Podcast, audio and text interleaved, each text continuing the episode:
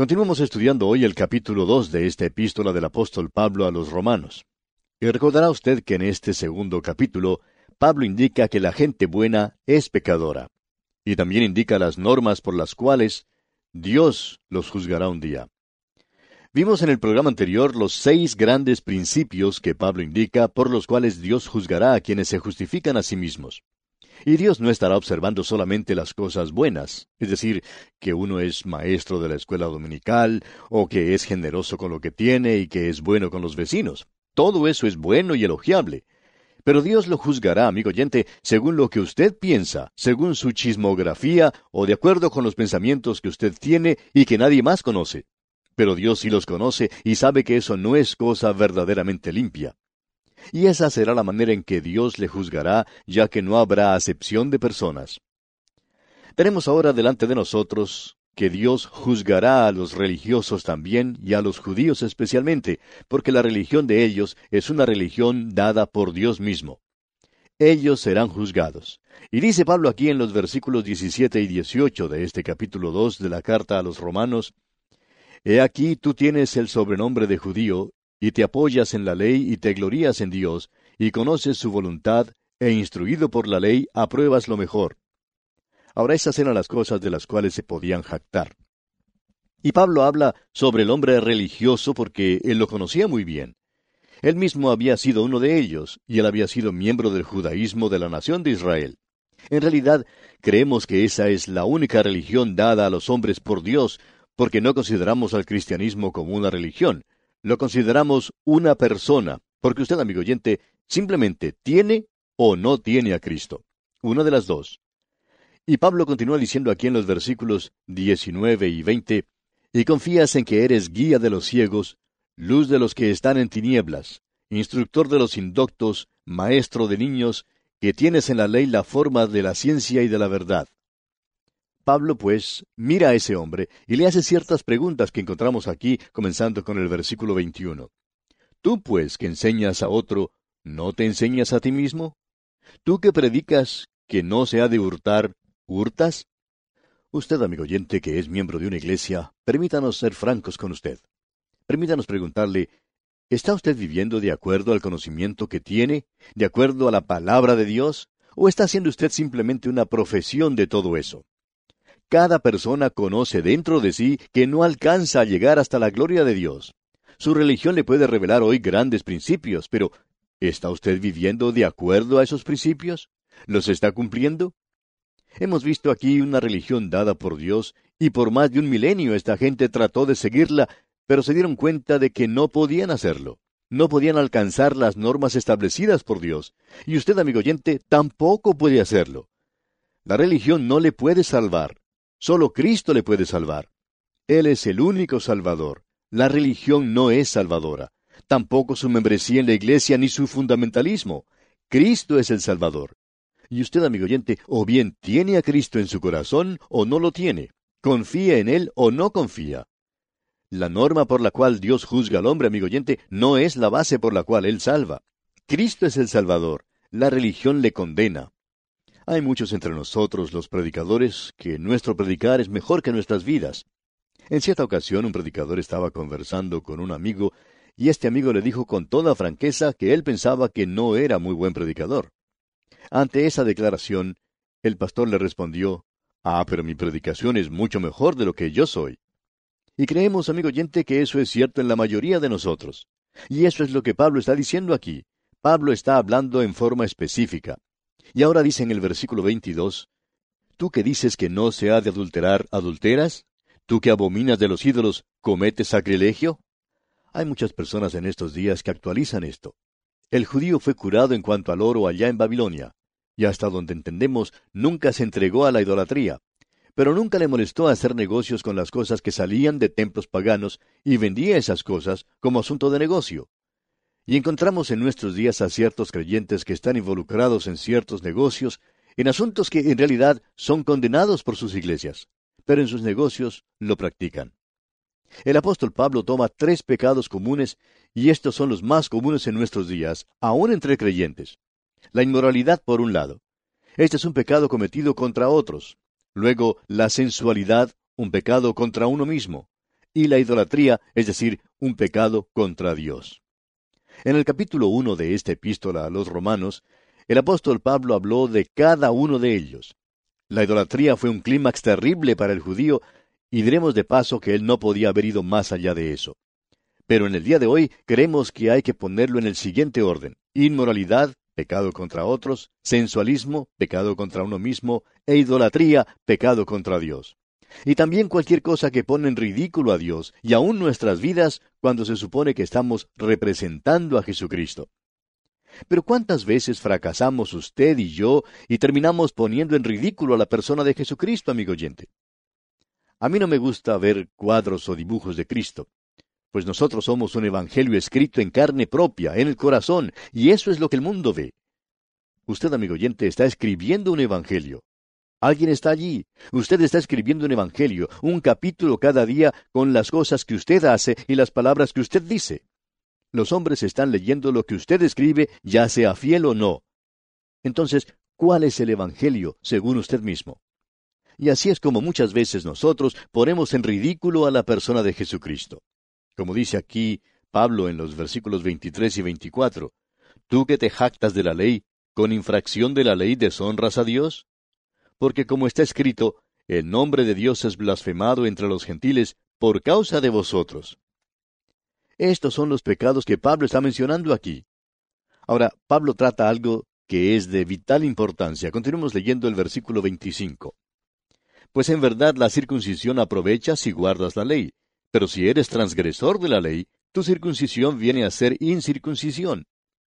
Ahora, la circuncisión era la divisa, era la señal del sistema mosaico. Y amigo oyente, eso era todo lo que era. El rito en sí mismo no tenía mérito alguno, era solo un distintivo.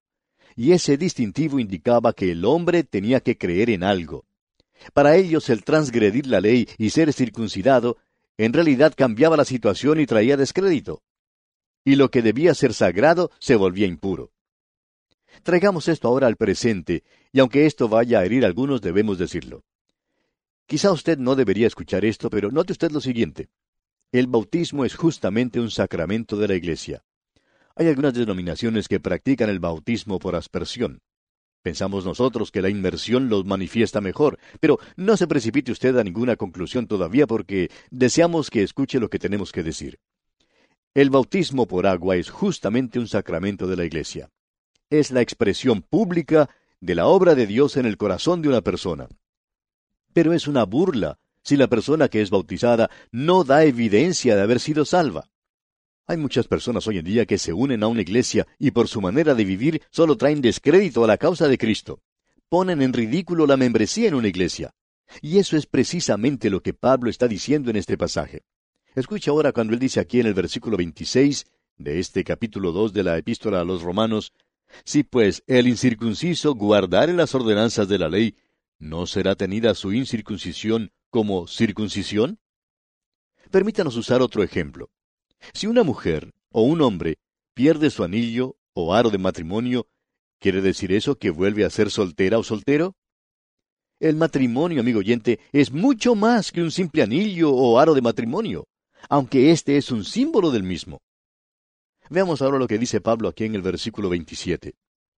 Y el que físicamente es incircunciso, pero guarda perfectamente la ley, te condenará a ti, que con la letra de la ley y con la circuncisión eres transgresor de la ley. En otras palabras, lo que Pablo está diciendo aquí es que el llevar el anillo de matrimonio habla de algo sagrado, y el ser infiel con aquello que representa hace del anillo de matrimonio un objeto de deshonra. Lo que Pablo está diciendo entonces es que la circuncisión debe representar algo. Así es que la ley ha establecido que la circuncisión es en realidad en el corazón. Moisés dice allá en Deuteronomio capítulo 10 versículo 16, Circuncidad pues el prepucio de vuestro corazón, y no endurezcáis más vuestra cerviz. Y concluye el apóstol Pablo en este capítulo 2 de esta epístola a los romanos diciendo aquí en los versículos 28 y 29, pues no es judío el que lo es exteriormente, ni es la circuncisión la que se hace exteriormente en la carne, sino que es judío el que lo es en lo interior, y la circuncisión es la del corazón, en espíritu, no en letra, la alabanza del cual no viene de los hombres, sino de Dios. Y eso es lo que Dios dijo a estas personas. Eso nos prepara entonces para considerar ahora el capítulo 3 de Romanos. Al principio de esta serie dije que me sentía verdaderamente inadecuado cuando se trata del estudio de la epístola a los romanos. Especialmente en el día de hoy, necesito de sus oraciones, ya que este tercer capítulo de Romanos es uno de los más difíciles de la Biblia. Note usted lo que dice Pablo aquí en el primer versículo de este capítulo tres. ¿Qué ventaja tiene pues el judío o de qué aprovecha la circuncisión? La palabra aprovecha aquí tiene el significado de algo que sobreabunda, algo que sobra, que tiene excedente. Y tiene que ver con la divisa exterior del convenio especial que hizo Dios con los judíos, es decir, la circuncisión. Parece que Pablo está en peligro de borrar una distinción que Dios hizo. La pregunta es, si los judíos y los gentiles son iguales ante Dios, ¿cuál es la ventaja del judío y cuál es el beneficio de la circuncisión? Permítanos aquí leer lo que dijo el doctor James Stifley. Dice él, si la circuncisión en sí misma no provee justificación, y si la incircuncisión no la previene, ¿qué provecho hay en ella? Una distinción que hizo Dios entre los hombres parece después de todo no existir. Ahora creemos que este mismo interrogante se escucha constantemente en el día de hoy. Lo escuchamos porque decimos en las predicaciones del Evangelio que la membresía en una iglesia no tiene ninguna ventaja en cuanto a la salvación. Cualquier rito o ritualismo presente no tiene ningún significado en lo que concierne a la salvación. Dios dirige al mundo hacia la cruz. Él no le dice que se una a un grupo o que haga alguna otra cosa. Lo que Dios le dice al pecador perdido es que crea en el Señor Jesucristo para ser salvo. Y mientras la persona no haga eso, Dios no tiene nada más que decir. Ahora, luego de ser salvo, entonces Dios le hablará, creemos, sobre la membresía en una iglesia, y también le dirá lo concerniente al bautismo. Algunas personas preguntan, entonces mi iglesia, eh, mi credo, mi membresía, mi bautismo, ¿no me ayudan en cuanto a mi salvación? Y la respuesta, amigo oyente, es simplemente no. No le ayuda en lo concerniente a la salvación, pero cuando uno ya es salvo, entonces estas cosas son como un distintivo, como una señal, y son un medio para comunicar al mundo quién es usted.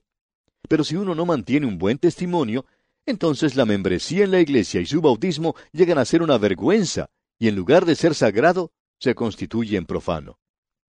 Ahora, en el versículo 2 del capítulo 3 de esta epístola a los romanos, el apóstol Pablo contesta este interrogante de ¿qué ventaja tiene pues el judío? Preste atención cuando leemos aquí lo que Pablo dice en el versículo 2. Mucho, en todas maneras. Primero, ciertamente, que les ha sido confiada la palabra de Dios. Ahora, lo que dice Pablo en efecto es que sí, que los judíos tenían una ventaja, pero esa ventaja también traía una responsabilidad. Y debemos prestar mucha atención a esta ventaja, porque en nuestros días hay mucha confusión al respecto, mucho más que en cualquier otra área. Hay algunos profesores de seminarios teológicos en la actualidad que no hacen ninguna diferencia entre el judaísmo del Antiguo Testamento y la Iglesia del Nuevo Testamento. Pablo está aclarando aquí que Dios no solo dio a Israel oráculos o profetas quienes se encargaban de comunicar las escrituras, sino que en la palabra de Dios había algo especial para ellos, y que Dios no ha concluido aún con la nación de Israel. Es interesante escuchar a los teólogos contemporáneos cuando tocan este punto en particular o esta pregunta, ¿tiene Dios un futuro para Israel? Y amigo oyente, si Dios no tiene un futuro para Israel, entonces Él no tiene un propósito para usted tampoco, porque eso se basa en la misma palabra de Dios. Y Dios cumplirá lo que ha prometido allá en Juan capítulo 3 versículo 16. También Dios llevará a cabo el pacto que hizo con Abraham allá en el capítulo 12 de Génesis. Preste atención ahora a lo que escribió el doctor Stifler en referencia a Israel. Dice el doctor Stifler, la ventaja no consiste en que Dios sembró judaísmo y el mundo cosechó cristianismo. Eso borra el judaísmo. En primer lugar, fue a ellos a quienes se les confió los oráculos de Dios. Esto no quiere decir que fueron hechos simples depositarios de la Biblia, sino que Dios les dio como judíos promesas que aún no han sido cumplidas y que son de ellos en particular. En el Antiguo Testamento, el registro de sus artículos no contiene ninguna promesa de o para la Iglesia como una organización, No predice una iglesia. Simboliza un reino en el cual los judíos serán sus dirigentes y donde no perderán su identificación nacional como lo hace en la iglesia. Hasta aquí lo que escribió el doctor Stifler. Amigo oyente, creemos que esa es una de las declaraciones más profundas hechas en cuanto a la voluntad de Dios. Ahora el doctor Adolfo Saffer, un judío convertido, hizo la siguiente declaración. Escuche usted. El punto de vista que es tan prevalente de que Israel es un tipo de la Iglesia, y ahora que ese tipo ha llegado a cumplirse, desaparece de nuestro horizonte, está completamente fuera del contenido de las Escrituras. Israel no es un tipo cumplido y absorbido en la Iglesia, sino la base en la cual descansa la Iglesia. Hasta aquí la declaración del doctor Saffer. Esa es una declaración muy importante y eso es lo que Pablo está diciendo aquí en su epístola a los romanos. Que los judíos tienen una gran ventaja. Dios tiene un futuro para ellos y su falta de fidelidad no destruirá la promesa hecha por Dios. Escuche usted lo que dice aquí en el versículo 3 de este capítulo 3 de esta carta a los romanos. Pues qué, si algunos de ellos han sido incrédulos, ¿su incredulidad habrá hecho nula la fidelidad de Dios? Ahora, esta puede ser otra objeción que puede aparecer. Y el apóstol Pablo la enfrenta refiriéndose al primer versículo. Si la ventaja del judío no alcanzó el objetivo buscado, ¿quiere decir entonces que la fidelidad de Dios hacia su pueblo ha sido anulada? Al fracasar los judíos, ¿no debería fracasar Dios también? La promesa de Dios de enviar un redentor para Israel no fue derrotada por el rechazo y la desobediencia de los judíos todas las promesas en cuanto al futuro de la nación de Israel serán cumplidas para su gloria a pesar de su incredulidad. Ahora, amigo oyente, quizá no sea de su agrado, pero yo le doy gracias a Dios que sus promesas para mí no dependen de mi fidelidad. Gracias a Dios por eso. Yo estaría perdido por mucho tiempo. Gracias a Dios por su fidelidad. Escucha ahora lo que Pablo dice aquí en el versículo cuatro de este capítulo tres de su epístola a los romanos. De ninguna manera. Antes bien, sea Dios veraz y todo hombre mentiroso, como está escrito, para que seas justificado en tus palabras y venzas cuando fueres juzgado. En otras palabras, el incrédulo que presenta este interrogante es mentiroso y Dios lo presentará un día como tal. ¿Por qué? Porque la fidelidad de Dios es verdadera y no puede ser cambiada. ¿Se da cuenta usted, amigo oyente, de cuán importante es esto? El apóstol Juan dice en su primera carta, capítulo 5, versículo 10, El que cree en el Hijo de Dios tiene el testimonio en sí mismo. El que no cree a Dios le ha hecho mentiroso porque no ha creído en el testimonio que Dios ha dado acerca de su Hijo. Es muy malo el no creer hoy que Dios dio a su Hijo para morir por usted, amigo oyente. Permítanos decirle lo malo que es esto. Usted simplemente hace de Dios un mentiroso, y por supuesto no es muy halagador llamar a alguien mentiroso. Pero eso es lo que usted hace cuando rechaza a su Hijo. Notemos ahora el versículo cinco de este capítulo tres de la epístola a los romanos. Y si nuestra injusticia hace resaltar la justicia de Dios, ¿qué diremos? ¿Será injusto Dios que da castigo? Hablo como hombre. Debemos destacar aquí lo siguiente. Si mi iniquidad revela la maravillosa e infinita fidelidad de Dios en su gracia, ¿tiene entonces Dios el derecho de juzgarme? Eso es lo que Pablo está diciendo aquí. De paso, digamos que eso fue lo que dijo el doctor David Brown hace algunos años cuando señaló, esto aclara que los perdidos en el tiempo de Pablo entendían que éste estaba predicando la salvación por la gracia de Dios. Maravilloso, ¿no le parece, amigo oyente? Veamos ahora lo que dice Pablo aquí en el versículo seis. En ninguna manera, de otro modo, ¿cómo juzgaría Dios al mundo? Ahora esto es lo que Pablo dice aquí. El judío de esa época creía que Dios juzgaría a los gentiles.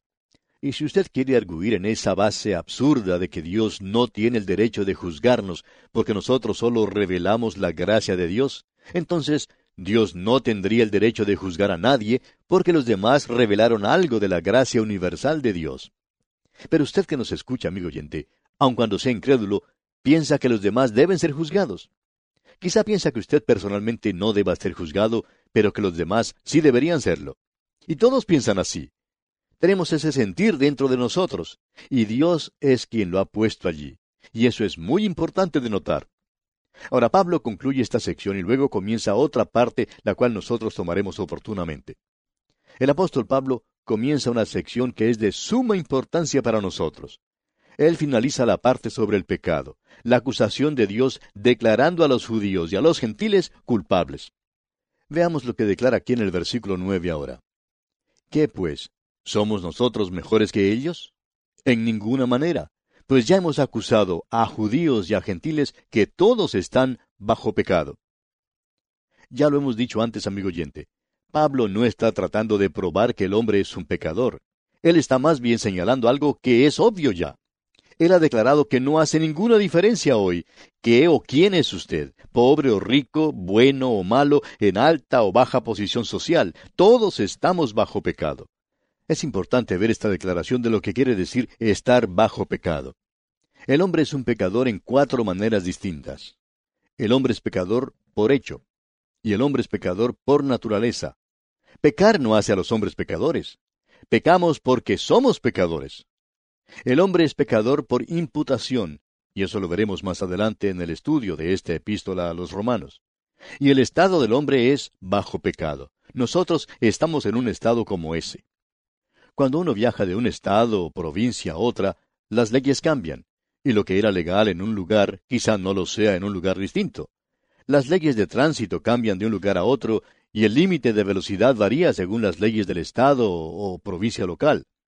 Y si voy muy rápido manejando en cierto lugar, la policía puede detenerme y castigarme por hacerlo, pues estoy bajo la condenación de sus leyes. En el mundo en que vivimos hoy, amigo oyente, todos los hombres están bajo condenación. Usted y yo vivimos en ese estado. Hay diferentes maneras de vivir, algunas mejores que otras, pero todos estamos bajo el pecado en estos días. Bien, amigo oyente, vamos a detenernos aquí por hoy porque nuestro tiempo ya ha tocado a su fin. Continuaremos considerando este capítulo tres de la epístola a los romanos, Dios mediante, en nuestro próximo programa.